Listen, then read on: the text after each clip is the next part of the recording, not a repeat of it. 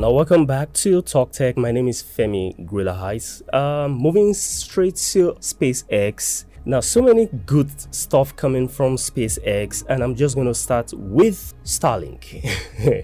now, I'm going to start with Starlink because a uh, few times a lot of people are asking, "What is Starlink?" So I'm go- just going to give introduction to Starlink. Now, Starlink is a network of satellites uh, that provide internet.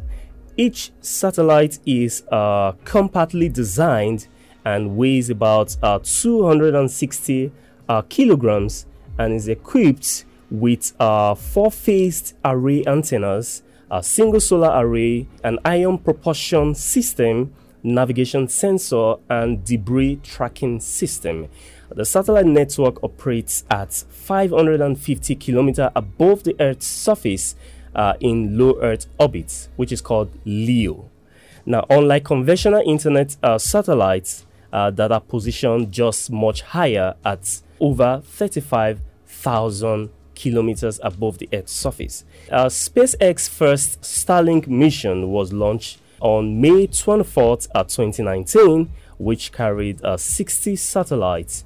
Uh, the company has gotten approval to launch uh, 12,000 Starlink satellites and requesting for more. That's requesting for permission to increase that number from 12,000 to uh, 30,000. Now, the 13th batch of our SpaceX low Earth satellites, dubbed Starlink, launched on Tuesday, October 6, 2020, with 60 Starlink uh, sent to low Earth orbit. I said LEO above the Falcon 9 uh, from the Launch Complex 39A uh, Kennedy Space Center in Florida. Uh, the first stage booster landed back on the autonomous drone ship. Of course, I still love you. That's OCI SLY after the MECO stage. Currently, now there are 775 uh, Starlink satellites in orbit. Like I said, SpaceX requested for 12,000, so we have 775.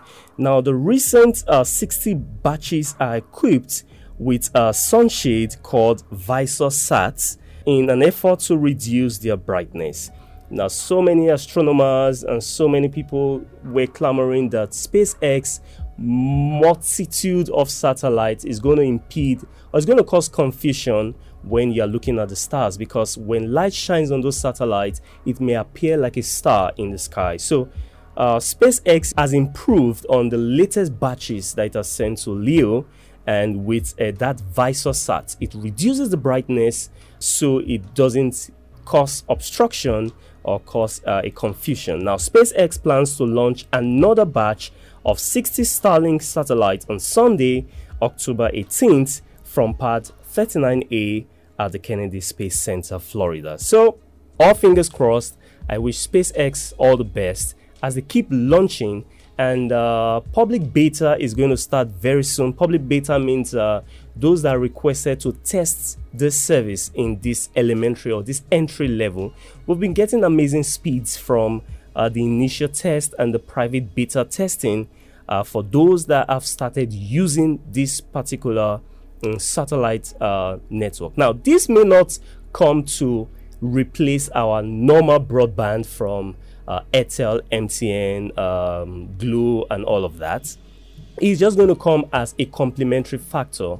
We all know that uh, from up there, it is easy to send signals down to Earth, irrespective of where you are on the planet. So if you're in your village, if you're in the cave, if you're in the valley on top of the mountain, you will still be able to browse at nothing less than 100 megabits uh, per second. That is really amazing, and this is the future we are talking about for the Generation Z. My name is Femi Greater Heights. I'll be right back.